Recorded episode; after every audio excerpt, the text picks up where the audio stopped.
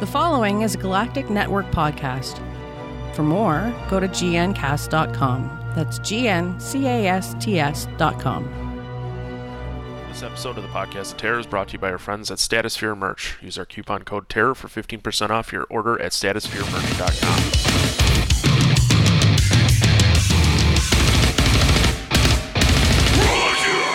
Welcome to episode 68 of the Podcast of Terror, production of the Galactic Network. This is a podcast about all things scary. I'm your host, Matt Stein. With me, as always, is Corey Big Dick Scott. Corey, how are you? Re- that sounds like I've got like nine names. I, I don't even think it, it's in, implied anything about my anatomy. It's just like Big He's- Dick Scott. He's just a big trucker driving down the highway. God, if you go on a serial killer rampage, can you be the Big Dick Scott killer? I You so I you have, to, find murder. a lot of guys named Scott. You have to murder. ample. Yes, you have to murder Scots with big dicks. And be like, this motherfucker only Oh, wants to so kill. Scottish people. Well, anyway, Because at least if they're wearing kilts, it'll make it easier for me to determine. Sir, they're worth can I take a look time. at your penis real quick? That'll I was do. gonna say, how do you find out if it's a the right kind of Scott? If you know what I mean. You, you, oh, They volunteer. They're like vegans. They're just excited to share the information.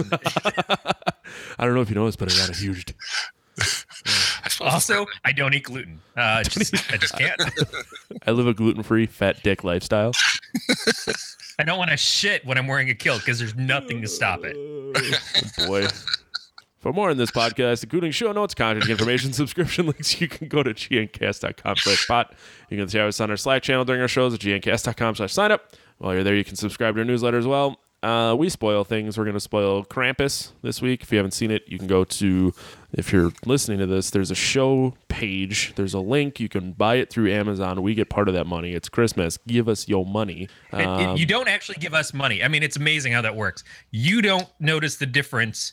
Uh, you're just buying it from Amazon, and Amazon's like, "Hey, these guys referenced the the thing, so we're going to give them a little slice."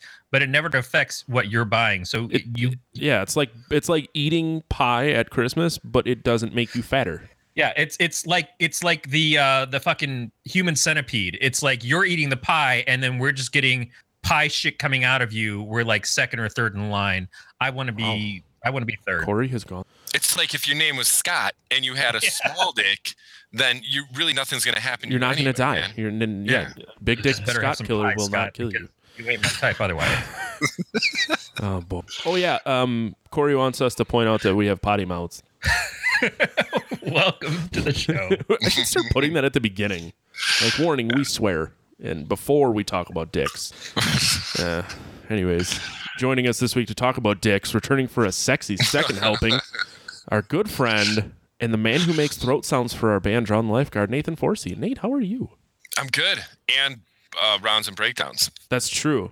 My podcast too. It's true. It's gonna be coming back. It is I'll make that with, shit happen. with with a couple new people because Matt doesn't like fist fighting anymore. I fucking hate fist fighting. I'm all about flowers and living a gluten free lifestyle. I don't know if you guys noticed, but I don't eat gluten anymore. Do you wear kilts? I had one and then I got fat. It didn't I, fit I anymore. I've had one since I've been fat, so it, it kind of worked out. My parents like actually got me one from Ireland when I was a kid. So I also like went through puberty and got fat. So I was Rich like, kid problems. yeah, right. I don't think like they're that expensive. So Yeah, but your parents went to Ireland when you were a kid. that's true. My parents went to West Dallas. I'm sure my parents went to West Dallas too. Just- driving through to get to Brookfield. if you're not from Wisconsin, yeah, yeah, yeah. If you're not from Wisconsin, you don't get this. Um, Brookfield's pretty close to Whitebread Bay or Whitefish Mm. Bay. They're all rich suburbs of. Speaking of being fat, I forgot to point out that I'm eating a Neapolitan or I'm drinking a Neapolitan ice cream beer. yeah, You've been into those lately. That's the second show in a row, I think, where you've been drinking one of those. probably they're so good. Tastes like ice cream. I get drunk. Who makes that? It's uh, from Michigan. Is that one of your indie beers? Your um, I listen to Taking Back Sunday and drink beer Yeah. kind of beers. Fuck yeah, man. Sa- Gotcha. Saugatuck Brewing Company. That just sounds like a dirty phrase right there. Yeah, I don't think you said it right. I don't know how it's said, but I don't think that's how it is. Sagatuck. It's uh. You're not trying to say Saginaw, are you? No, I, kn- I fucking know how to. I, fu- I hate you so much right now, Corey. I know how to say Saginaw, you son of a bitch. It's a city. It's a city in Michigan. Corey, you should know this. Yeah, because that's what I do. Is I just fucking travel around the mitt in a place that I haven't lived at for half my life. But yeah, sure. Oh, it is okay. It is. It is in the mainland. It's just south of Holland, north of South Haven. Oh, I do know Holland. Okay, I just got lucky being the first name that popped up on Google. Yeah, I don't know, whatever. It's good beer. Nate, I'll try and remember to bring you one. It's Thanks. pretty new. And you can make fun of me for liking it because you drink Guinness. Or Coors. he can human Try not to centipede it to you. It. You could you, you just pour a little bit in my butthole and then you gotta suck it out. You know that's called fel- well. There's a thing called felching where if you do you blow it in a guy's butthole and then you suck it out with a straw. That's a real thing. Don't Google it. I didn't it. know about the straw, but I've I've definitely heard the phrase before. Well, it's difficult know, to get a real good suction church. on mouth to butthole to like extract all of that sweet sweet jizz. Maybe for you. all right, Corey. That's it for me. Yeah, all right. Uh, We just lost Nate. oh God. Well, well, Nate, welcome been back. friends with Matt for way too long to not expect this sort, sort type of behavior. ah, Corey really sometimes brings out the worst in me. But The like worst in the best into the you. worst best Oh, of me. By the way, I have friends uh, from the Slumber Party podcast group that I'm in on Facebook. Amazing people in that group. And somebody asked recently if anybody in the group themselves does podcasts. And so there are some people who might be now listening to the show for the first time. Boy. Uh, They're just gonna I'm send you a message sorry. and be like, Corey, why do you know so much about sucking jizz out of a butthole? I, I read a lot. I read a lot. Really into Dear Pet House. fanfic. Do you honestly think they're still listening by now? I don't know. I mean, they're they're really cool so. people. Uh, and and George and Allie, who do Slumber Party podcasts, can get pretty cr- pretty crazy too. Oh, okay. Um, so th- we'll see. I just I just wanted to say welcome. Thanks, I Gay. I have no friends that listen. Well, I have one friend, but he's on it. So Yeah, I can't imagine he's gonna go back and listen to this. It's like, oh, Mattress City has no friends. Fuck you. Click. no, I was actually kind of like, yeah, cool. The the gig is up, man. Cat's out of the bag. I don't have to- you invited me to New Who Orleans. told you, Matt? He's like, I don't have to have you on my podcast either anymore. So, Fuck her in the pussy. Let's get into our news before we really. Uh, there's yeah. not a whole lot, so they're kind of grasping at straws here. But I'm excited. My nipples are hard, maybe because it's kind of cold in here. But uh, The Last of Us Part Two, there was a trailer that was uh, finally. Re- um, it looks kind of sexy. I don't know if either of you played the first one. no, I don't have any current gen gaming systems. I'm still on the PS3 and the Xbox. The first one came out on PS3, 360. and then they re-released it on Okay. the 4 remastered. That makes sense. Yeah, I think so. I could have just completely lied to you. No gaming company will ever release a game that they're willing to re- re-release a second time with enhanced graphics in quotation marks. Yeah. I didn't buy the. I wasn't fooled by the remastered version. Nate, I don't think you played it, did you? you know, man, I don't play a whole lot of the, you know, first person type games and, and that kind of stuff. Um, because I guess I'm not a fucking dork, but um, if I was, You're on I'm just wrong kidding. to say I'm just kidding. I'm just kidding. I did. I did. No, I, I actually did watch it. I just don't have the time, man. I mean, That's I true. Basically, Nate is an adult with children, yeah.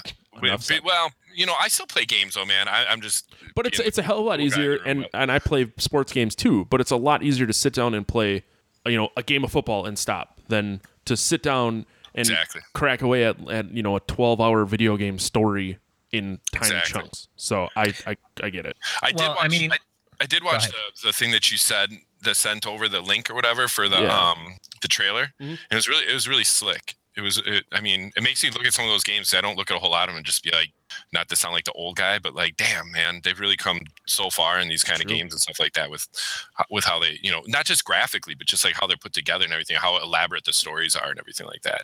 Yeah, it's the storytelling part that really stands out. I mean, this kind of I, I don't know anything about the gameplay of the game, but all I've seen from the scenes of the the first one and from this one, it it reminds me of the Telltale Games uh, company that puts out things that it's kind of like the cinematic features that you get in Final Fantasy, where Final Fantasy so much of it is just playing through the bullshit parts to get to see the the movie portion of it. Mhm. Uh, Jack and Dan were just talking on 90s percentile this week's episode uh, about games like this where they'll play a game and it, it's more fun with their their girlfriends or their their wives to like have the game be something that they can watch and then they can kind of play through it and it's like they're watching a movie together except at some points you have to mash buttons Mhm.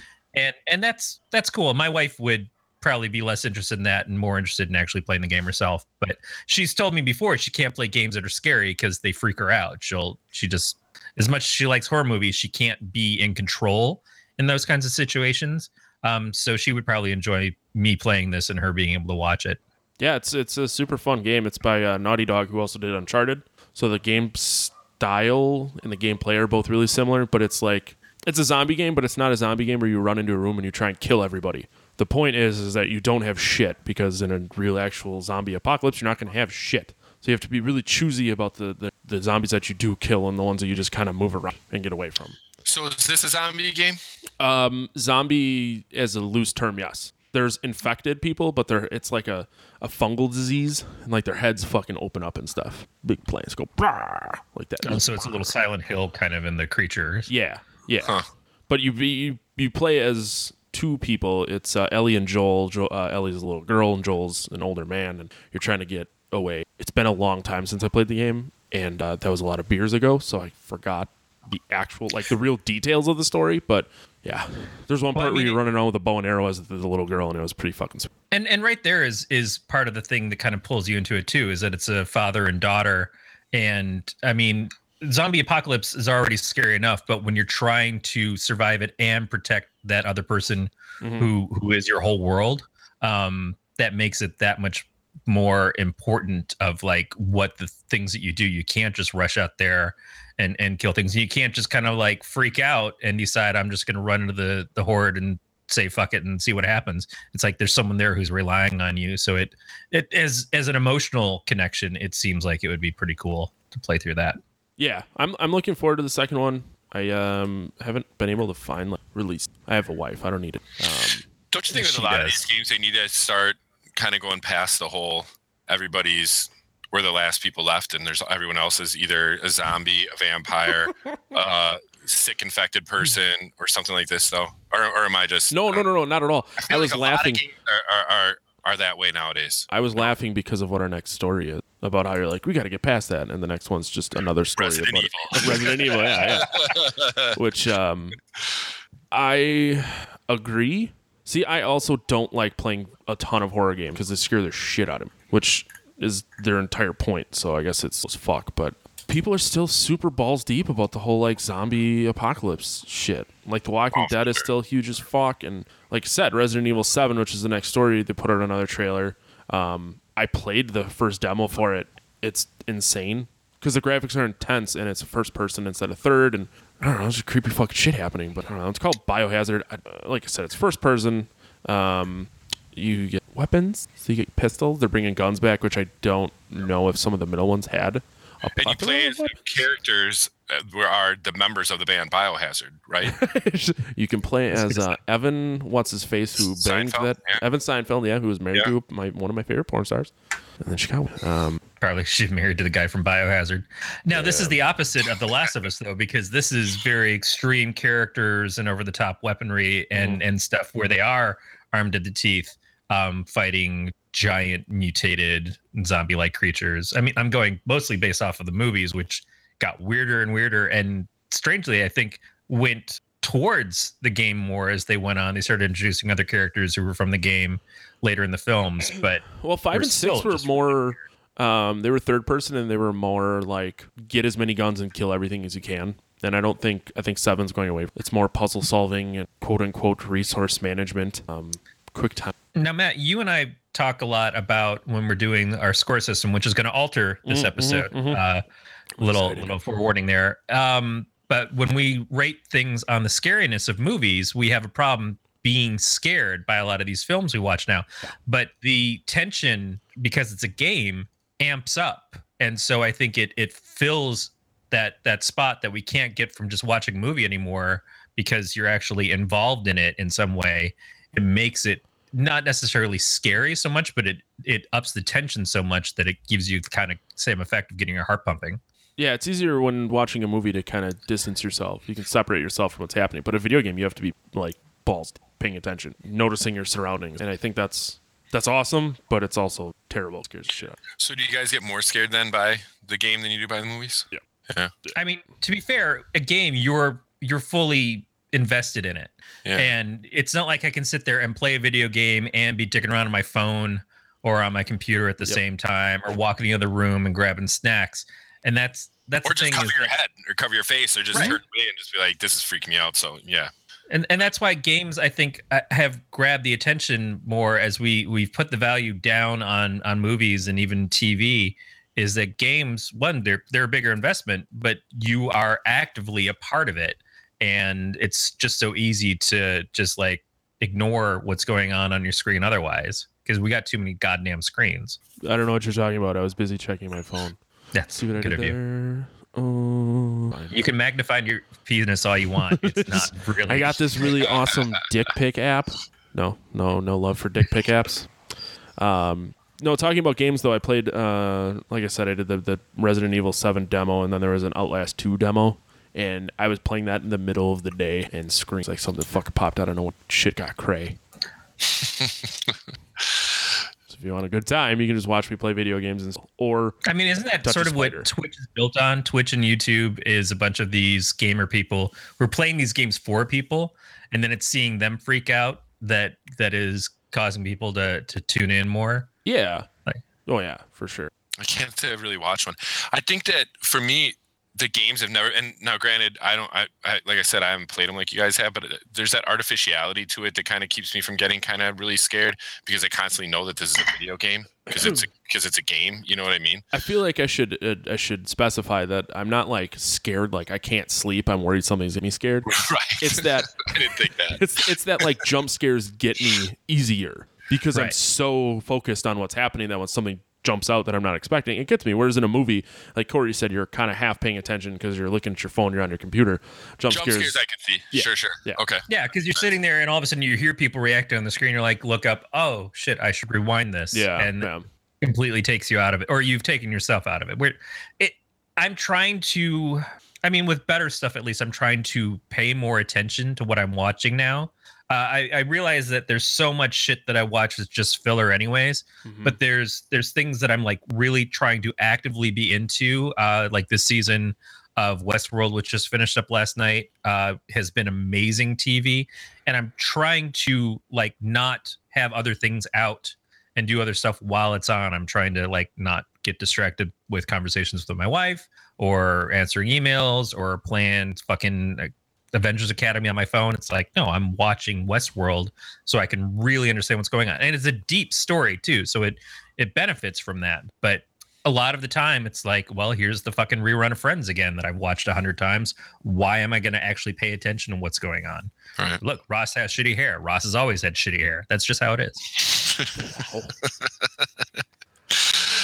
Uh, let's move on. Uh, Cinemax has picked up the series called Relic, which it's a killer series. Relic is killer backwards. I see what you did there, Cinemax. Um, it's essentially just an original take on a serial killer tale, which seems to also be a big thing right now, um, with a little different twist. There, it, there seems to be this huge like focus on true crime, like Making a Murderer came out this time last year, I believe. Um, my wife and I are watching Killing Season, which is a A and E documentary or docu series, I should say, about uh, the Long Island serial killer. There's fucking podcasts up the wazoo about true crime. So this takes a scripted approach to kind of the same concept. Could be good, could be bad. True Detective season one was fucking amazing, and then the second one, I think I watched Oh. like three episodes and just stopped. Yeah. I think it was the third episode where I picked up my phone Yeah, and didn't feel bad about it. Uh, this is also trying to compare itself to Dexter, which was a big hit for Showtime at, at some point. But uh, it seems a little bit more like Memento because it's uh, a serial killer story that's going to unfold in reverse. So it begins with the murders and then it spins the yarn backwards to show how the serial killer was created. Uh, it's from the uh, it's from Sam Luther or Sam Miller, who worked on Luther, is directing, and yeah, it it, could be pretty good. I really enjoyed a series that was on Cinemax in the last couple years called Banshee. It was kind of like an amped up thing that's uh, in the same vein as like Justified and Longmire, except it's Cinemax, so they have to show people banging every once in a while. But by the time it it got through the the final season, especially, they worked a lot of that stuff out of it, and it just became more about the characters and the story. I think they just knew that first season, especially, they're like, this is what people expect from Cinemax. Let's throw that in there.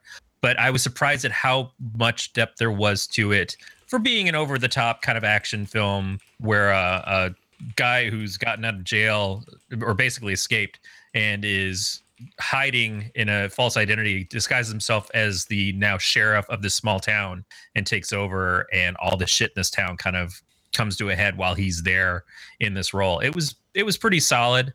And so for that, and for the fact that it's the people who worked on Luther, which I hear is really good, um, I want to give this a shot. For sure, it's not really not at all. Sorry. So it's only like six six episodes, right? Mhm. So it's almost kind of like being taken off as more of like a mini series than kind of like something that there's going to be like seasons of and everything. I kind of gathered. Yeah, for sure. Yeah, yeah, that's that's definitely true. Which could be good, could be bad. But I'm I hoping mean, that it's, it's, the true detective thing again. The true detective thing. The, Sure. The season happened and it was just it was its own story. Uh, Fargo on FX has been like that, where they Mhm. they've had two seasons, but both stories took place at different times. Uh, some of the characters cross over, but it's really it's it's a finite tale that they're telling, and I think that that is sometimes uh, better because you you get a beginning, a middle, and an end, and there's also not all this filler in the way that causes you to just like, oh, how many episodes do we have to kind of slog through because they're not going to reveal everything yet. Sure. Uh, yeah, it could be. I'm I'm hoping it's really good. Want things to suck. Unfortunately, suck. It, it definitely happens. This was with it. commissioned last year by BBC One, which it seems like it's following the BBC pattern. Uh, that makes me have a little bit more faith in it. But we'll have to see who who pops in. Like it's just being developed right now, but see who's going to be starring in it.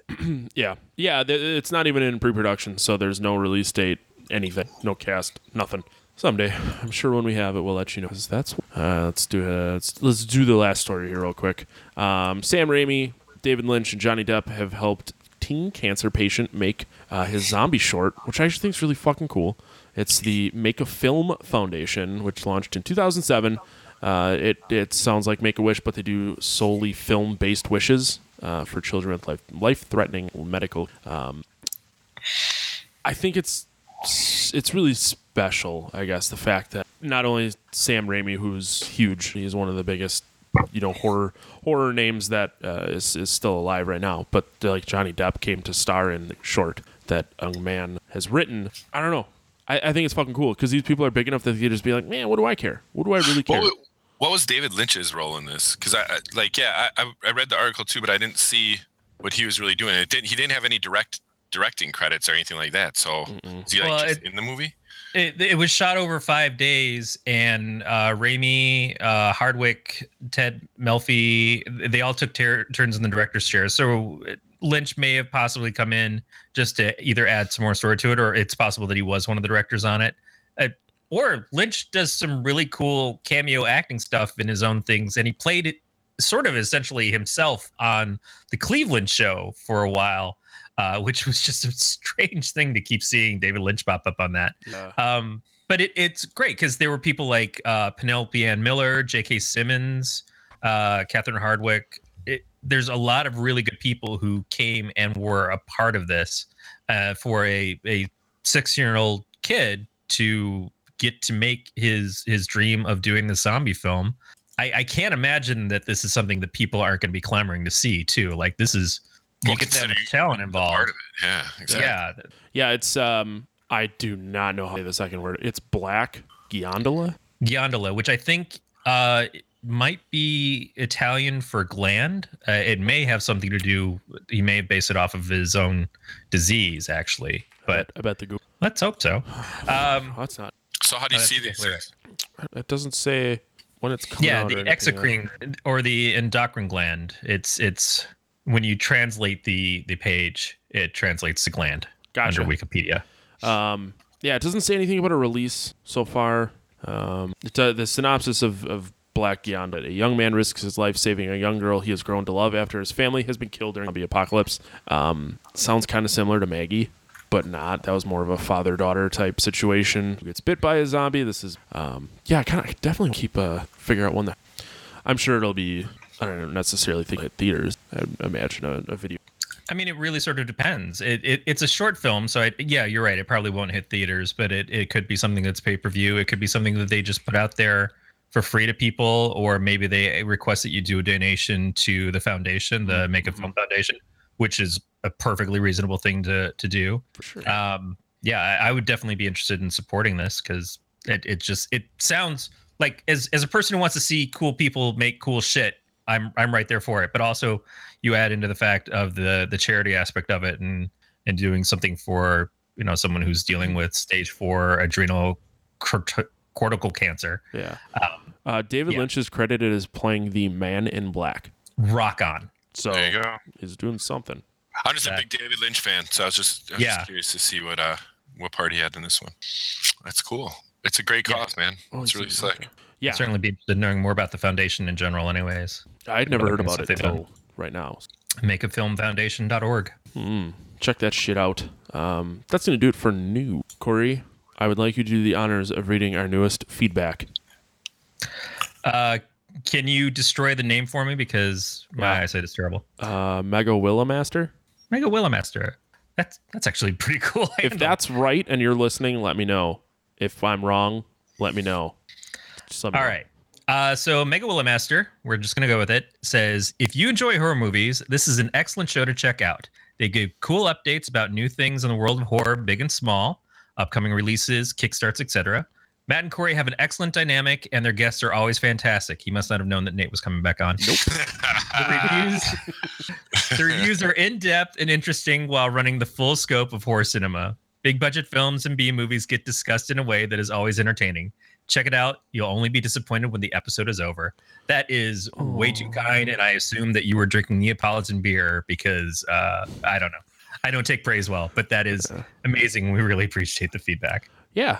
Thanks, man. You know what really sucks is um, we use Google Docs to kind of do our show. You cannot copy text from iTunes and paste it. I have to retype these all up. That's dumb. iTunes, get your shit together and let me copy and paste fucking text. I iTunes would just assume that you not use anything Google related, so I'm sure true. that they don't feel bad about it at all. No, they don't give a shit. Fuck. Apple could give a fuck about me. Uh, let's go ahead and start our movie review. Uh, we did 2015's Krampus, as per the request of Nate, also to start our Whoa, whoa, whoa, whoa. Christmas season. Uh, I gave you a list of movies. You picked Krampus. It's your. You gave me a list of like three movies. Uh, fi- I think it was five. I think it was three. I'm. We're gonna get to the bottom of this. I think neither of you can count those. Probably seven. Uh, the only thing I said is it's got to be a Christmas movie. It's Christmas time. You Can't did. not And I did. And, And and I, I did pick Krampus. I had never And seen we- it prior. I, I hadn't Done seen it Christmas either. Movies last year too, so some had already been taken. see here. Krampus. Christmas movies. One, two, three, four, five movies. Suck it. You were right of them then. was listed twice. Mm. Uh, yeah, I didn't. I didn't say that three of the five were Krampus, but there were five. and one of the five was any gay porn flick of your choice, and I did not think that was Christmas related, Matt. So that one does not count. If even if the gay guys are wearing Christmas hats, it's still a Christmas movie. Up on your backside. um, yeah. So no, it's funny because I think we've had Krampus waiting uh, to go for about a year. I think what the fuck just happened? Corey won. He did for sure. so. Yeah, we've been we've been looking forward to this, and I remember actually, I, I think we watched it last year, my wife and I, and I, was not upset about having to see it again. So Mm. let's get into it. Yeah, I didn't realize. Um, let's see, Adam Scott was in it. Who's um, he's in Step Brothers. He's the brother who gets pissed at his wife for singing. Also was uh He's in a lot of uh, things. That's Party just- Down, yeah, yeah, Party the first Down, one. uh, Parks and Rec. Adam Scott is great at playing the super sarcastic guy Mm-hmm. in a lot of things. He he's he's kind of like the the meaner Paul Rudd to a certain degree. um, Toni Collette is in it. Uh, Conchata Ferrell, Conchata Ferrell from Champ Kind, uh, David Koechner. Champ, what? Champ uh, David Koechner. Yeah. David Koechner, who I say will never turn out down a role ever, um, but is pretty solid in this. Allison Tolman, who was in that first season of Fargo, uh, was incredible in that. Oh, Yeah. So there's it's it's a really good cast, and it's more of a comedy cast than what I would have would have expected from what I thought this movie was going into it the first time. It totally threw me off. I completely agree with you. When I, well, I'm just saying when I saw the cat, what I had seen from the the uh, because all I'd really known about it was what I saw with the you know the trailers and whatnot. And it just seemed like it was supposed to be kind of a gory. At Christmas, this horrible thing called Krampus comes and fucks some people up. You know what I mean? Mm-hmm. and then yeah, right away starting to watch it and the, just the way the whole like the intro was and everything else like that, and then seeing those characters come in, I thought the same thing. I was like, whoa, it threw me for a loop, kind of like in the first five minutes of the movie, where it was not at all what I had expected it to be.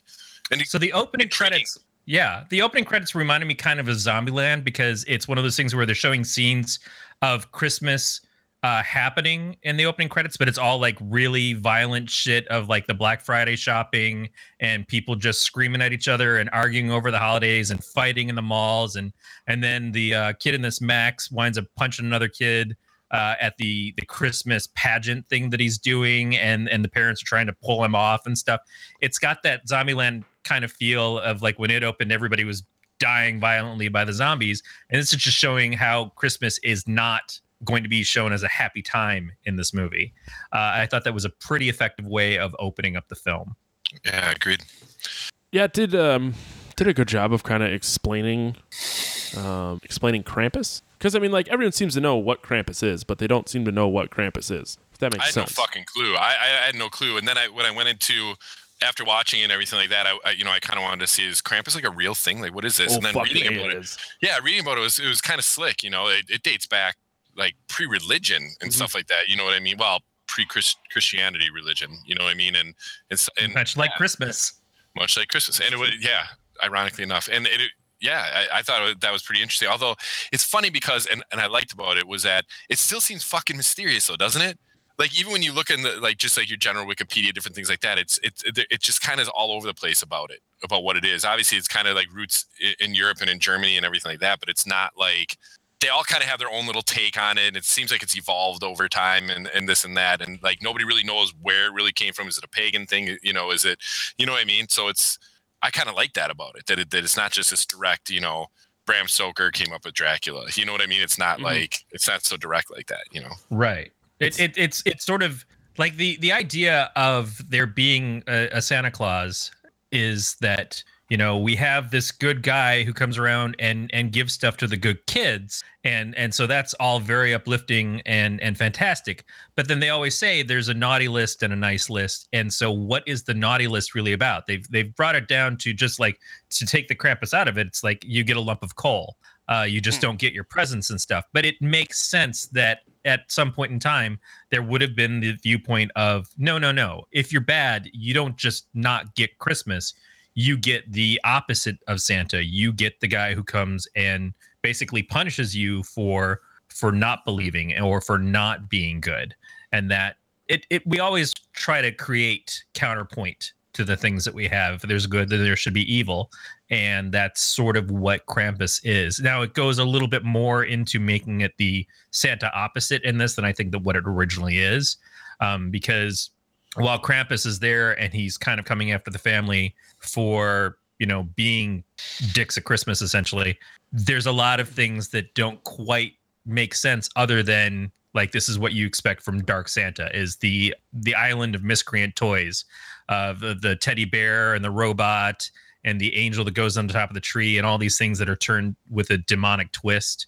And then the elves show up and break into the place. So it's it's very much just like the the dark side of of christmas. But speaking of like, and that's where the movie kind of takes its own liberty with things because when you read into the like the story of Krampus and everything like that, like the real thing, there's never any mention of like fucking demonic toys and shit like that. But it, but the cool thing I did like about it is they did though keep a lot of things that were real to it, like the carrying of the sticks and different stuff like that. And like that goes back in the old folklore of Krampus because like part of the story was he used to whip kids with the stick if you were bad or whatever, you know, and and then and he would drop one off that was made of gold if you were like a good kid, but it was there just to remind you like this shit can turn to not gold and I'll whip your ass with it. And then there was some of those I was reading like an Icelandic folklore or some shit where he was like they talked about like Krampus would put you in his fucking sack because he had a sack like Santa has a sack. But he would put the kids into the sack and then fucking take them with him. And then it got into all this shit about how that had to do with like it was this coping thing for like slavery back in the day where they would like take kids and uh, for slave ships and stuff like that. Not in the American sense, but in the old, you know, European sense. Just some crazy shit that went along with this goat headed fuck Krampus, man. You know, like I was glad they didn't bring that into the movie, but I mean, it was kind of strange, man, you know, and it kind of almost made Krampus a little bit cooler to me. I wish I would have kind of read that stuff before I actually watched the movie because the movie kind of took a little bit of a more campy, obviously, approach to it or whatever. But I did like the way the chains were also another thing that was like was like real to like the the original the real Krampus or whatever real air quotes you know Krampus like European folklore Krampus you know that the chains are supposed to be something that like they thought maybe had to do with like how Satan was held down you know by Christians to be taken to hell or whatever with chains and everything like that and that that was kind of like where that was taken from and everything so it was pretty interesting. They still kept that in the movie so they kept Krampus and then the tongue. The tongue was another thing that that folklore actually said that he had the long winding tongue and everything like that which was probably in my opinion the creepiest part of the movie was that fucking little tongue thing that flipped out and shit although it looked fake as hell but it was still pretty, fake. pretty sick right but i think it was like purposely fake right Well, I Yeah. mean, there were things that looked really particularly good, and I, I like the different creatures that they created. The animation for when the grandmother is telling them about Loved how Krampus had come back Yeah. when she was a child. I mean, they did it sort of a stop motion look and feel, which felt like the classic. Um, uh, I can't remember the name of them, the Ranco or whatever animated uh, films that they did, like Frosty the Snowman and Rudolph the Red-Nosed Reindeer sure and uh, Baby New Year and all that stuff that they did those stop motion things. So this kind of had that kind of feel to it, except much darker, and maybe it was a little bit Tim Burtonish too. Um, Ah, but yeah. then when you see things like the gingerbread cookies that were coming in attacking them, the different toys that were created, a lot of it looked really well done. And then you get Krampus himself, and his mouth is always frozen in the one position, so it's a non-moving mask. And I don't know if that was supposed to be like he was wearing a mask over his face or if they just didn't bother to animate it. It was a little strange that that was like that's your main creature, and for the most part, we either don't get a good look at him. When we do get a good look at him, it's almost the weakest design uh, or execution of a design in the movie. and he never fucked anybody up He- that was the he- other thing I noticed. His his minions kind of fucked every. I mean, I guess you know at the end when he's dropping them into what is hell or whatever you, you want to say it is. But I mean, his minions were the one that fucked everybody up. Yeah, we never see him actually doing anything. We see him when he first is chasing the daughter uh, when she's trying to walk over to the boyfriend's house, and he's jumping from roof to roof. Uh, and he looked similar to the creature in the Frighteners a- in that scene, the way that he moved. But we never like anything that he did was not on camera until the very end, which is just basically like you know, here I'm going to let you go, and I've taken your whole family. Now you're the one who's supposed to go tell everybody, and then the kid asks essentially for forgiveness uh, or is willing to sacrifice himself to get his family back and he's just like laughs it off Yeah.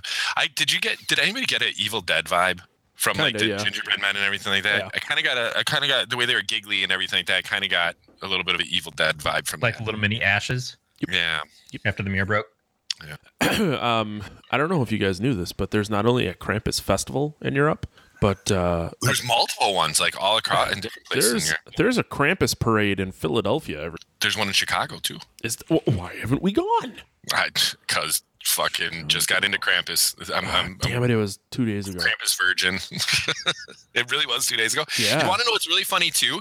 Is that tonight is Saint Nick, and this is when Krampus comes. Is Yes. You know who else? You know who else comes today? Black Pete. yep i was waiting for the black Pete reference You I- you don't know? Do you know about Black Pete? I don't know. I don't know Black Pete. Oh but it, man. it, uh, it sounds racist. I'm not gonna lie. Oh It- you're, yeah. you're not wrong yeah. you are absolutely i mean it's not it's one of those things that it's not intended to be racist but it's also one of those things that time has not treated it well because the the whole point of black pete is that his face is so covered with soot from coal from going through the chimneys and stuff Yeah. that it's essentially blackface. Um Yeah, it's just white people who paint their face brown and then run around. yeah it's it's it's a bad it's a bad move in today's world to to do the black pete thing. Um but it, it still exists because it's it's a tradition. Uh some traditions can go away Yeah, I gotta know, what, what's the story of fucking Black Pete? I got. Is there a quick version of this? I got to hear what this is. I've never heard of this before. uh, he's he- an assistant to santa he Yeah. basically brings candy and stuff it's it's not that he's a bad dude it's just It's, just a bad, interpretation. idea. It's it's like some of the the characters that used to hang out with the superheroes that are like totally uh racially um uh not not good examples of like hey we're gonna give green lantern a, a, a young asian boy as a partner and we're gonna really stereotype up the way that he looks and stuff and that's that's kind of the black pete thing it's like at one point it was cool but it's really not cool. Yeah, he, he either comes he comes on the fifth or sixth of December and basically brings children candy uh, when he visits schools, stores, and other places. So it's the same thing as like what we do for Saint Nick. Okay, but it was okay. It's just All right. blackface. Wow, never heard of that before. And and people are already freaking out about a black Santa at the Mall of America, which is just oh, just fucking bullshit. Jesus Christ, man. You know, let Santa be Santa. I- He's a black Santa. He's bringing kids joy. Let him bring kids joy. There is not a goddamn thing wrong with that. There's no proof that Santa's white. Exactly. And and I, I just I just say, hey, you know all those pictures you have of white Jesus? Yeah, maybe this makes up for that a little bit. Yeah. Yeah, Middle Eastern. Um, anyways, Nate, there's the Martyrs Fest is excuse me, Martyrs fourth annual Krampus Fest was December third in Chicago, which would lead me to believe that Martyrs fifth annual Krampus Fest will be next December in Chicago. Where we'll we be at on December third? Oh And fuck or yes. fourth or fifth. Where the Yeah. hell Krampus Fest? At Martyrs? Oh, Martyrs is a bar, and they encourage costumes. And there is a Krampus beer, by the way. Yes, It's probably yeah. not just one, but but there's definitely Krampus beer, and I know that you like to find Oh, the fuck, beers I that forgot do to movie tie-ins. yeah, I forgot. I don't think I've seen it yet this year. It's not like really hard to come by. When it's out, it's it's pretty No, I've definitely seen it like Bevmo and stuff, Bell Biv DeVoe. but I haven't. I haven't looked. Yes, exactly. They they like to have their beer and then they smack it up and they flip it and they rub it down. Oh no. I, I I got nothing for Bellevue to go. Motown Philly, yo. Um, so this movie, this movie, it's it's kind of weird because it has a sort of sweet family story in the midst of everybody in the family is being assholes. It it starts out feeling quite a bit like Home Alone. Is that it's like all the all the family members are just dicks. They're just total and utter dicks. Everybody's pissed off. Everybody's in their own little world. And in Home Alone, Kevin was like a dick too, but he he just felt like he was getting the short end of the stick and everything. And this Max is actually a really sweet kid who still believes in Santa, still wants to send his letter off to Santa. The the cousins find his letter and start reading it, and all of it is about like, I wish you could make my parents fall in love with each other again. I wish you could help my aunt and uncle out. I wish you could help my cousins, you know, have better relationships with their dad, that kind of stuff. So it's it's sort of sweet, and then it goes into like people legitimately start getting killed and taken and stuff, and it it sort of is unexpected because it's almost like it's going to be oh well it's a horror movie but it's not really a horror movie, but shit gets really dark, yeah, and I don't think I, was ready for that. I didn't, you know, the whole like, when you're talking about uh, at the table when when they were reading Max's letter, that was where it kind of started to make me feel like, okay, this story is lacking a little bit because I was getting no relation to the characters from that, other than Max. Like Right. the two little lesbian daughters were just fucking awful, mm-hmm. just awful, man. And like the thing is though, is like the dad and the mom seem like they love Max and everything like that, like they're cool with him or whatever. And these daughters are reading this thing that's like personal shit, like to the 10th degree about his family. And they're just sitting there like, just listening. And the sister next to him is sitting there just going, Max, now don't freak out, Max. Now don't freak out. I'm sitting here like, the fuck? Like, Max has to freak out. Like, what the hell? I'm like, where the parents, man? And I'm like, that makes me sound like I'm like one of those, like, where are the parents when these things are going on? And the parents are all sitting there listening to it. that's what I'm saying. The parents are Yeah. listening to this. Like, if that was my kid, I'd be like, hey, shut the fuck up. Like, give him back his goddamn letter. You know what I mean? And I'm not like Ward and June Cleaver in my house. And I actually watch this movie with my 13 year old son, if that tells you something. But it is PG 13, so he's allowed. But, um, my fiance it was just she's like this is stupid like i'm out like right around that time and she went and watched something else in the other room or whatever which which you know doesn't overly surprise me. She likes things that are a little more intellectual than it but i just felt like that was where the story kind of left me a little bit man. And then when the daughter like shortly thereafter corey from where you left off takes off to go see uh, the boyfriend first of all i'm like if my if my daughter comes up to me and says hey i'm gonna go see my boyfriend during this fucking literally lights out blizzard i'm like the fuck the hell you are? Like what are you Yeah. no you're not. Sit your ass down you know? And they're like okay that's fine. Off she goes and as soon as she opens the doors it's like all this. To walk up the road i'm like what the fuck are you doing? And then she's gone missing and the dad's like well wait wait until the morning and the snow breaks in order to go find our daughter. I'm like if that's my kid man there there could be hellfire going on outside the house, and I'm like, I'm going out and uh, either we're coming back together or I'm dying too because that's my kid, you know? So the fact that they were so nonchalant about it was the one thing too where I was like, it made it hard for me when people started getting off to have any sort of personal relationship with any of these characters other outside of Max and maybe the grandma because she kind of I felt like stole the scenes because she was whenever she was in them because she was kind of eerie about her or whatever. And like you said, when she was telling the story, I loved the way she told the story and everything too. Although she spoke German and then English, but then German again, I don't know, like that kind of threw me off a little bit too. So I just thought the characters were kind of lacking for me a little bit. Well, Omi seemed like she was really into tradition. And so it, it, seemed like she could speak English, but it wasn't really what she wanted to speak because the traditions mean a lot to her. It, what the way that she was raised and her heritage and everything all meant something to her. And so it, it was cool that the the other members of the family, the immediate family, like understood her, like knew what she was saying, could reinterpret it and everything. But um no, I agree. The, the the whole family starts out very unlikable, but I think what this movie does is it shows them get to step up to things as it starts happening. Like when uh, the dad, uh, Tom, and the uncle uh, Howard. Uh, Christmas Vacation, right? Right. Yeah. Absolutely. Like uh, blatantly. but when they when they go out and they start searching for for the daughter for Beth, like and then they they run into actual serious shit going down. And it it seemed to me like oh this is going to be the point where Howard's going to get pulled off and Tom's just going to let him go because they don't get along and and Tom's just going to be able to save himself. But they don't. They have Tom step up. And then they have Howard recognize it. You know Howard apologizes in his way like saying yeah I always thought you were a little bitch. But you know it's it's that's just his way of how he's going to apologize but he actually does show some respect back. And the family does start to unite on certain things as it happens. Um, but it's it's at the same time that they're dealing with all this loss and all these things that are way outside of their control. But you're right. If if it was my daughter, I I grew up in Michigan. As a teenager, it's like, yeah, there's a blizzard outside. So what? I'm going over to my friend's house. That's just how it was. That was the reality. It's you don't shut down in the middle of a snowstorm, you know, no matter how bad it is, because you just never get to do anything.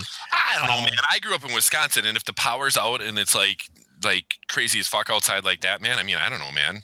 I'm probably not gonna let my kid who's a teenager go walking over to her boyfriend's house at that moment. You know what I'm saying?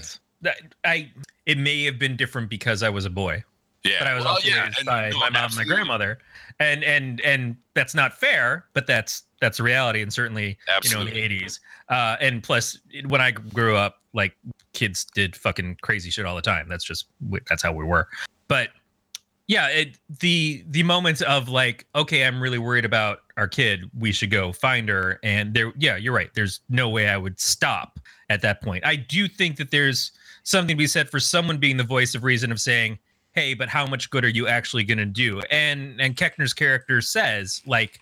We are out there four minutes and I'm already getting frostbite. I'm showing signs of actual damage to my skin because of how unreal it is out there.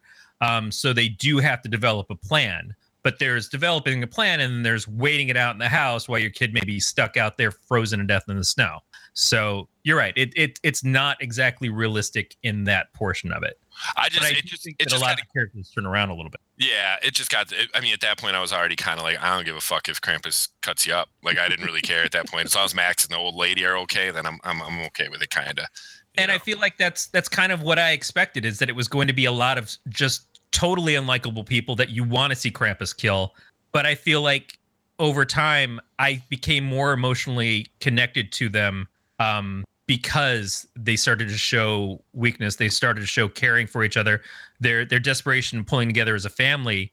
I started to feel like it was like, why is Krampus really coming down so hard on them when they're they're growing, they're improving? they're showing that they don't just think of themselves you know they're trying to to make things work together and so it it was like i'm surprised that these people are still getting offed when they're actually showing growth but that's i mean that's kind of the what kind of movie is this is this a movie that's just a parable that's something you can show your kids or is this a movie that's a horror movie that it doesn't matter if you're a good person or not, you can still get taken away. And that's why the baby gets taken away. That's why the dog. Which also with the baby, no one really got too pissed off when the baby gets taken away. Did you notice? Oh, the that? mom was true. mom was trying to run right out, and I think the dad did run out after it.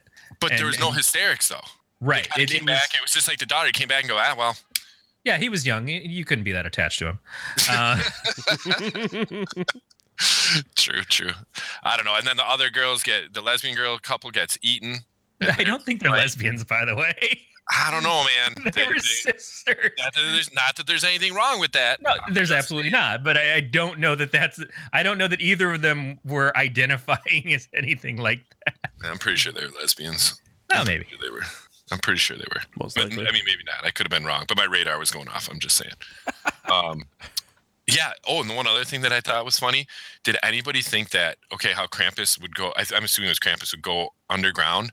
Like, did you not Bugs Bunny? Did you not think Bugs, Bugs Bunny? Oh, yeah. Bunny. Absolutely. Okay, so Corey, we're like here on a lot of these things. The, the whole fucking thing is just like he's just pissed off because he made a left turn at Albuquerque. That's what I'm saying. it. I'm like, swear to God, pop out or something, because that's fucking Bugs Bunny. The way the snow goes up exactly the same way and shit. It was, yeah, I thought that was great. That was in one of my notes or whatever. That was, yeah. So there's there's all those little things that kept the movie not quite scary for me. I didn't really feel like it was overly scary, you know. if I was going to put this at a at a comparison, it would be closer to. Uh, we recently reviewed the original Gremlins, and I think it's like the first Gremlins. It's not like the second Gremlins, which was all comedy.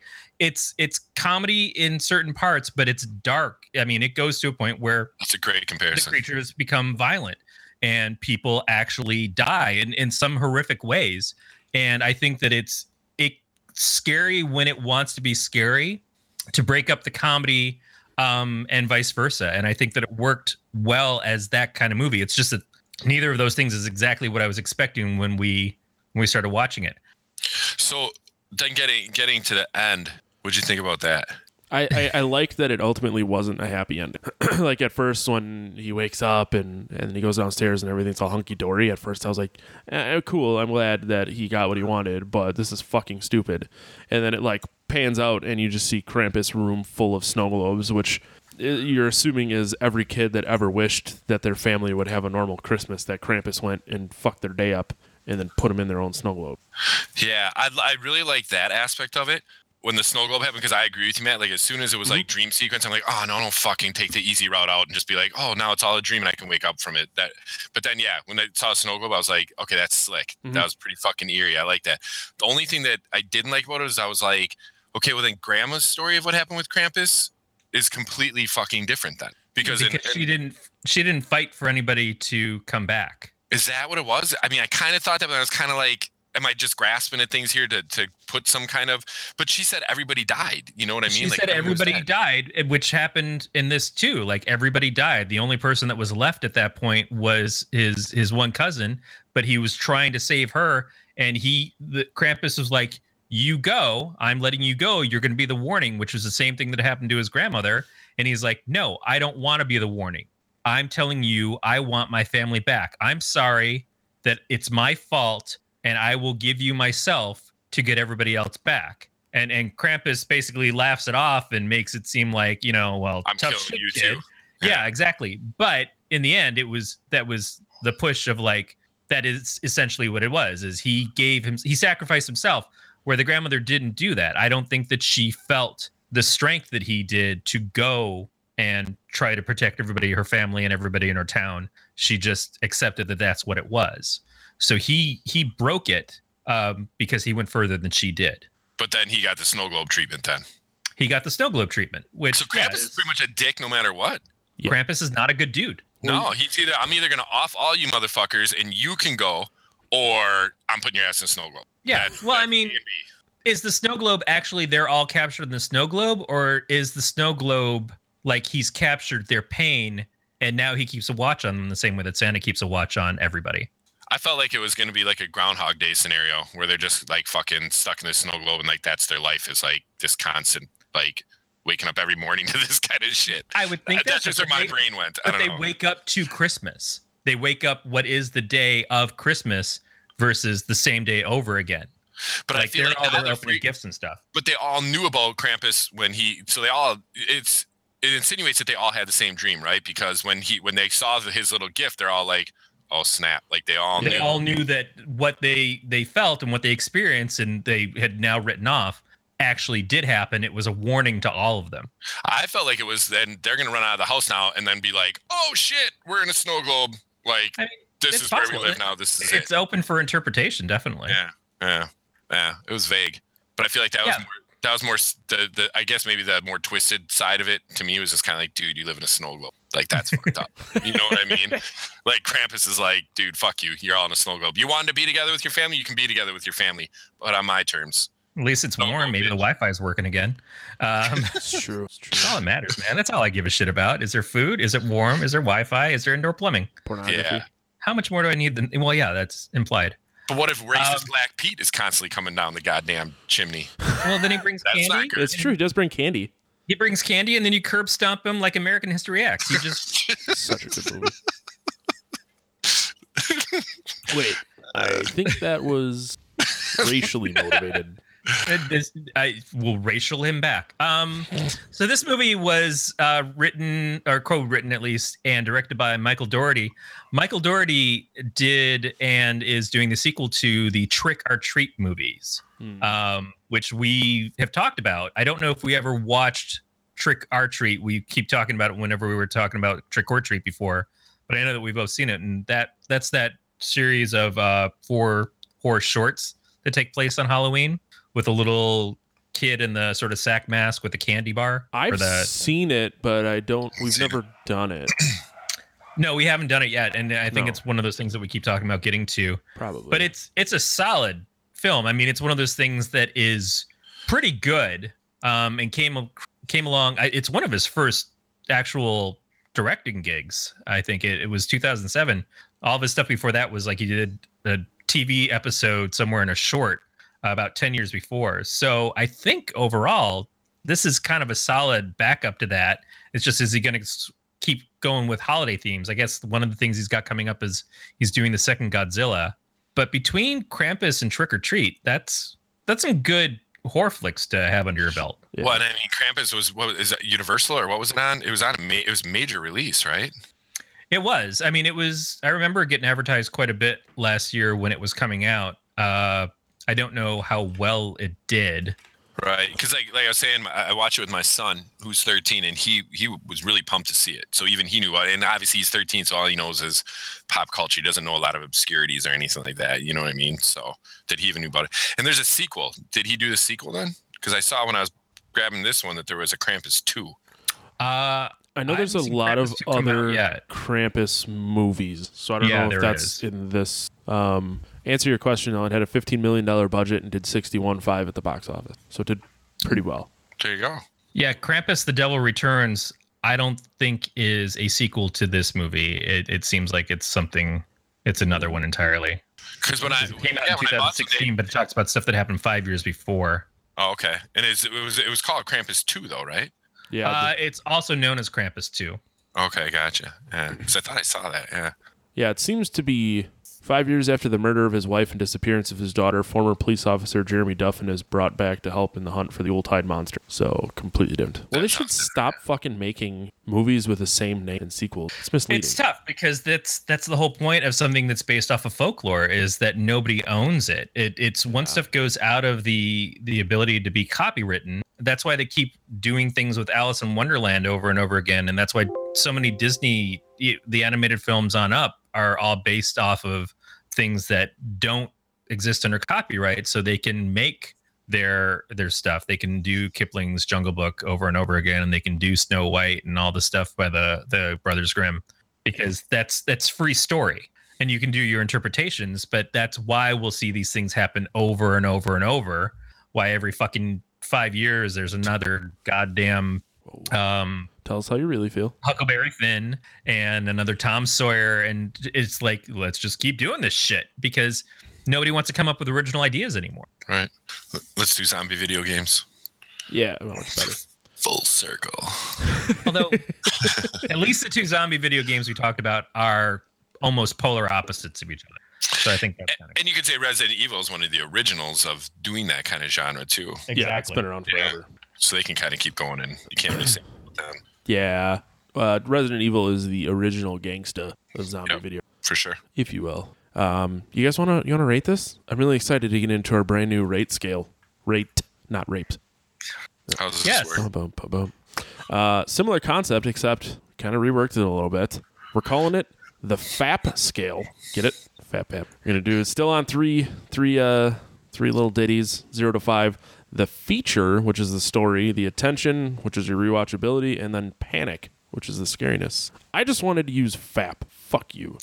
I, I know you did. I know you did so bad. I wanted to make a jerk off reference. I mean, poor Matt had to sit there and try to spell a three letter word and then come up with what the letters meant.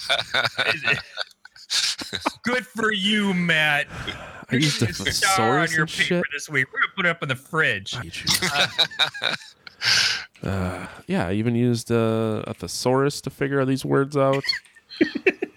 Put a lot of effort in. Uh, so let's go ahead and we'll do the first one, which is our feature on a zero to five scale. Nate as our probably not esteemed guest. You get to go first. So feature, what do you mean by that? That's the story. The story itself. What did The you The story think? itself? Yeah, Um, I'd give it a three. fair enough. I gave it a three. I liked it, but I just felt like, like I said, character development, some of those kind of things is a, you know, are you talking kind of like story is in script of the actual movie itself? Yeah, not necessarily the the Krampus story because Then I would, yeah, I go three. I would go three on that. Um, yeah, I feel I feel comfortable with that.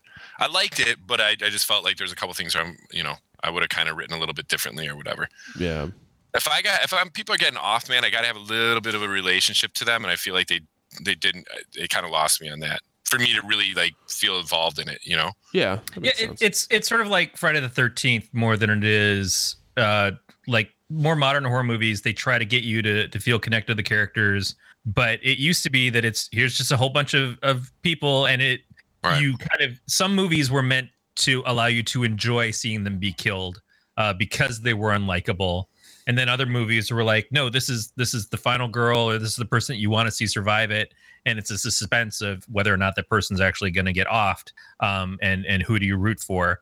And this, I think they, you're right, they they introduced a bunch of unlikable people in the family, but that is sort of what has to happen to introduce the idea of Krampus into the story. Um, but I, I agree. I think as far as the story itself, you're right. They didn't develop them enough to make me both think that they deserved it and then also care about them coming out of it. I think that Right. they started to get there, but it wasn't quite 100%. And people don't instantly grow. So, yeah, I think three's three's right. that was a really long-winded answer to say, th- Corey. That, that's how I do things. I will When none of follow these suit. episodes are an hour.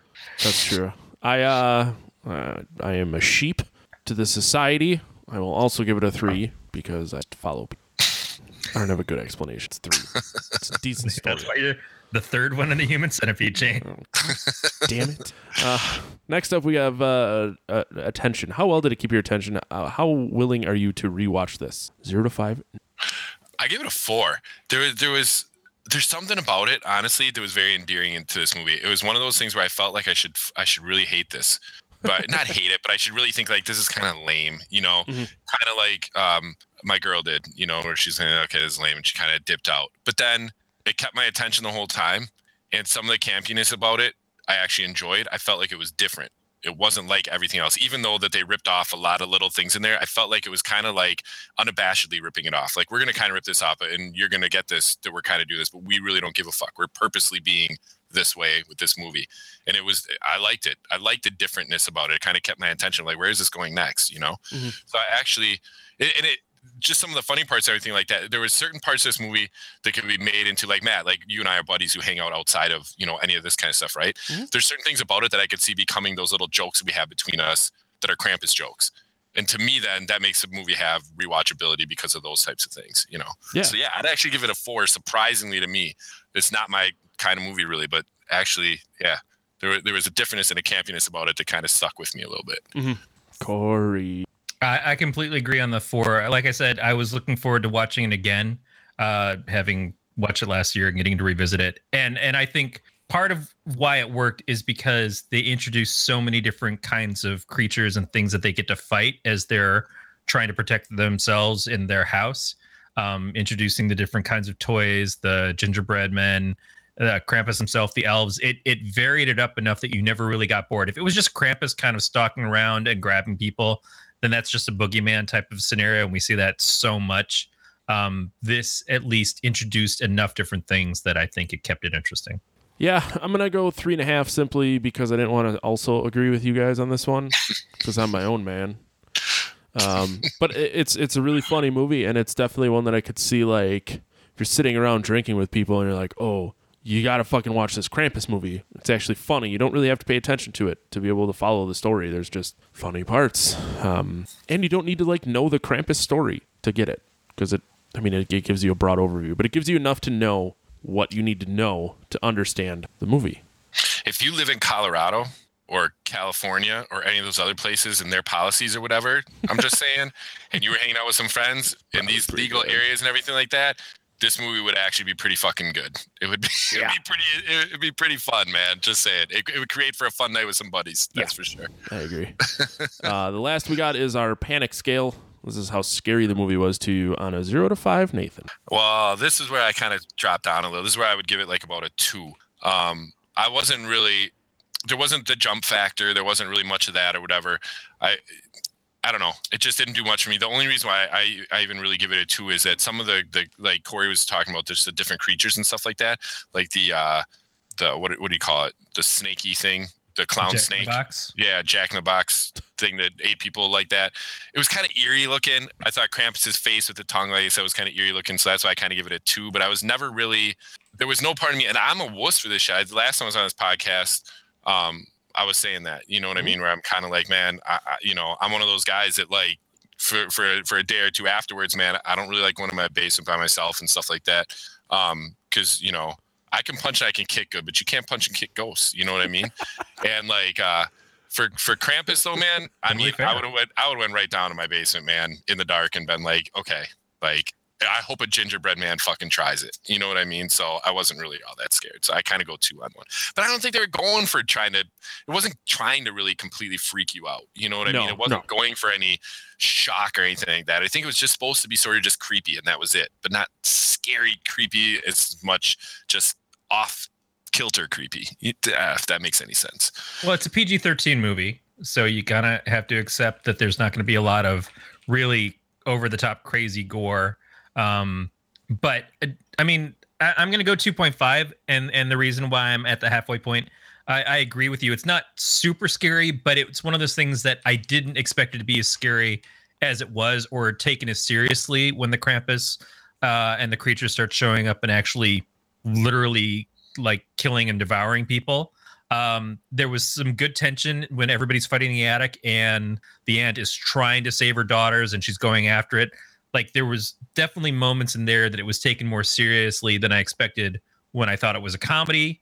And I, again, it, it's it's right there with with uh, Gremlins. I think that it's dark when it attempts to be dark, but it's still lighthearted enough that it's almost like if you're just kind of like if you're not with your your family at like your parents and stuff, but you're with your a bunch of friends and you're wanting to watch something as a Christmas movie around the holidays, it's a good pick because it's not going to bore you like watching It's a Wonderful Life and and I I love Miracle on 34th Street. I have no quarrels about saying that, but I don't pick a bunch of friends to sit and watch Right. Miracle on 40, 34th Street with because we all get it. You know, it's it's a heartfelt thing. You want to see something that's a little bit funny. You want to see something that's a little bit scary. You want to see something that's visually interesting, and I think that it hits the all the marks on that. It definitely has that kind of thing, right? Where that that rewatchability, where you can come back each year because it's Christmas time and it's like, oh, let's fucking watch Krampus again. You know what I mean? During in the season, like, yeah, I agree with you on that, hundred percent. Yeah. Uh, I'm gonna just give it a one. Didn't really think. What about the dog? What about the dog? Thought Well, when the dog got eaten, you did you even feel bad about the dog? Not really, because Usually that'll up your point a little bit. Well, love dogs. Uh, it wasn't like a super angry pet murdery type feel. No, that's true. Yeah, but that dog did fucking eat that gingerbread man. It was I thought it was hilarious. yeah, so am I. Thing in common. Corey, you had fun doing the last two But not really my jam, but right on. Uh, so you can contact us by leaving us a voicemail at 805 328 3966. Uh, You can email us at pot at gncast.com, or you can leave us a message on the website. You can also just kind of let us know what you think of the show. We appreciate feedback. We like being able to read our reviews on the air, but just in general, we just want to know how we're doing. If you if you like the show, if there's things that we can change, do you like the new FAP scale? Matt's really proud of it, and I think it's actually. I was proud of him for coming up with that. I, I was excited because I knew he was talking about trying to change it up a little bit. But maybe uh, you have suggestions of other things we can do for the show, so please let us know. Like gratuitous also- nudity. there's there's no gratitude for our There it nudity. is. There it is. Um, Get those nipples out. that's that's hot. If people go to YouTube, see your you dandelions, Nate. missing out. Drown the lifeguard in Sorry. nipple jizz. Uh, so you can follow the show on Twitter and Instagram at Podcast of Terror, and you can also subscribe to us via iTunes, Stitcher, Google Play, or any of your favorite podcatchers, and leave us feedback at any of them. All subscription options can be found at gncast.com slash subscribe, and you can join our Facebook group under Galactic Netcast. Now, Nate, here is where I usually tell people where they can find you, but I assume that it's just going to be in the front of the Human Centipede chain. Damn right. Damn right. Or listen to Drown the Lifeguard, Matt and I's band. I'm all, you can always find me there because you can put in the disc as many times as you want to listen to it. You can find me every time there. Otherwise, uh, MMA, metal MMA rounds and breakdowns um, is a podcast that I am on, which we cover MMA and a little bit of music too. So definitely find me there. I was hoping it show- was like metal working, like you made sculptures out of aluminum.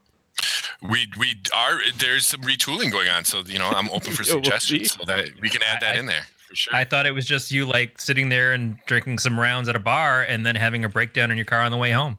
You shouldn't be driving. That's what Lyft is for. Sometimes I break Um, down my shorts. Now, rounds and breakdowns is coming back. You said Right. it, Yeah. it is Yeah. returning. it is returning. Where are going to be able to find that? Um, Matt, where do we find it? I'm fucking Matt on it anymore. you used to No, handle. it's true. you're but you used to handle this. Um, What you just hate us now or something? No, never. It's still that on on uh, Stitcher, Google, iTunes, anywhere you can get podcatchers. Uh, it is a Blazing Caribou Studios production, so you can find uh, the past episodes that we, we did, like what a dozen of them before we kind of took a break and then and retooled it, and then I handed it off to Nate just because I don't have a ton of time. So Yeah, was- we're back and we have um two guys that'll be joining me on the show. One is um an accomplished Brazilian Jiu-Jitsu uh, practitioner who also competes, so he's going to have some great stuff. The other one trains uh, in Muay Thai kickboxing at Roufusport, um, which is uh, amazing gym out of Milwaukee where Anthony Pettis, um, for those of you that know about these kind of things, uh, UFC fighter trains out of Tyron Woodley, current uh, welterweight champion, blah blah blah. He trains there, so those are the two guys will be joining me on that on that podcast. So there's some good knowledge if you're into um, martial arts, uh, boxing, MMA, Muay Thai, that kind of stuff. fuck yeah, and they have a Twitter And I, and uh, what is it? Metal MMA Pod. Emails metalmmapod at gmail.com. I know there's an Instagram too. well, you can definitely go find more information at blazingcariboustudios.com. Uh, There a lot go. of really great people on that network. Uh, friends of our network, friends of the show, just friends in general. Uh, they're they've got a lot of great content beyond that, but definitely check them out. Yeah, And you guys are saying that you are in Drown the Lifeguard together. Do you have any kind of music that people can find? I mean, you already know the answer, so I do, you're worse than my wife. but I listened to the last episode, so it's easier for me than maybe new potential listeners. Uh, you can find our new EP called Electing Parasites on drownlifeguard.bandcamp.com. Uh, we have a shirt print. I think we're doing another one here soon. Uh, you can also buy physical copies of the CD there as well. We have a Facebook. You can like it there. Instagram. We have a Twitter, but Facebook is updated. so Makes sense. Do that, yeah. Uh, and it, the music is available digitally through all the regular channels and stuff too. Yep, Bandcamp. Uh, it's on Spotify. It's on iTunes now. It's on Sirius XM Radio, Google Play. Google Play. Did you find it there? You're usually my my Google Play guy. Yep, I Okay. checked it out for you. I was looking for it. Thanks, buddy. Um, so it's a it's a kick-ass album. It's called Electing Parasite. Electing Parasite. See what we did there? It's a five song EP. I'll see myself out. Um, Corey, where can people find you? Uh, you can find the comics that I help publish at don'taskcomics.com. I also I I tried doing a little bit of writing. I've got some older stuff on my website at captaintemerity.com. I have a new story that I'm probably going to put up there pretty soon. I've been hoping to get some feedback from some friends. Uh, probably the wrong time of the year to get that because nobody's responded. My wife liked it. My wife says I'm pretty. I think you're pretty. You're gorgeous. Thank you. You can find me on Twitter and Instagram at Matt the Lifeguard. Do it for us. Make sure you go uh, subscribe to uh, Rounds and Breakdowns. Write me out. But uh, Nate, thanks again for coming to hang out. It was a lot of fun. Thanks for having me, guys. I always love coming on your podcast. One of my favorite ones to listen to too. Thanks, man. That means Except when you, uh, I just, I just finally listened to the one with Matt Vincent. the last one with Matt Vincent. It took me a couple of times to get through all of it, but that, that was a fucking adventure. So if anybody's just new to this podcast, don't go to that just one.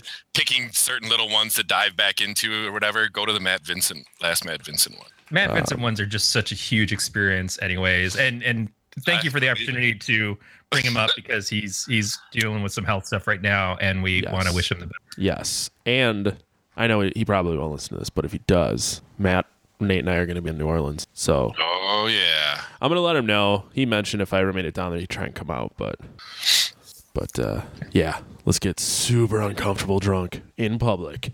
That's inevitability. Yeah, it's going I'm be feeling good time. anything you wind up doing with Matt Vincent is going to make it super uncomfortable for him. for him, man. Not me. Not me. I'm fine.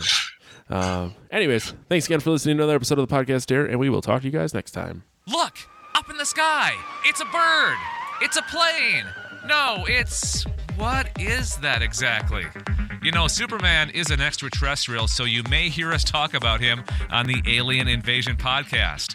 Hey, it's Dave Nelson inviting you to join myself, Brad Ludwig, and Anessa Moyens for our weekly discussion about all things not of this earth, whether they be gray or green creatures from fiction, the latest stories from the world of science regarding the real possibility of life out there somewhere, or the claim from somebody saying they're already among us. We'll talk about it.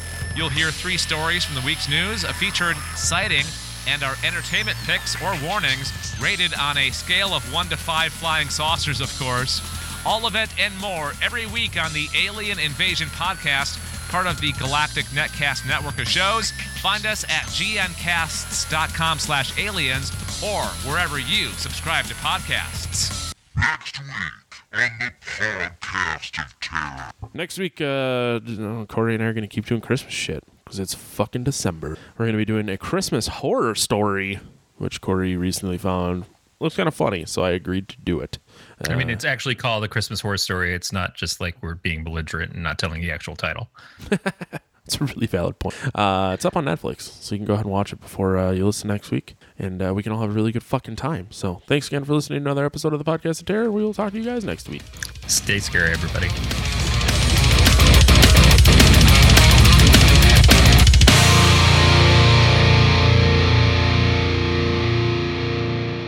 Listening to another episode of the Podcast Terror. You can help Galactic Netcast pay for our web and audio hosting by supporting us on Patreon by going to patreon.com slash galacticnetcasts and pledge as little as dollars a month.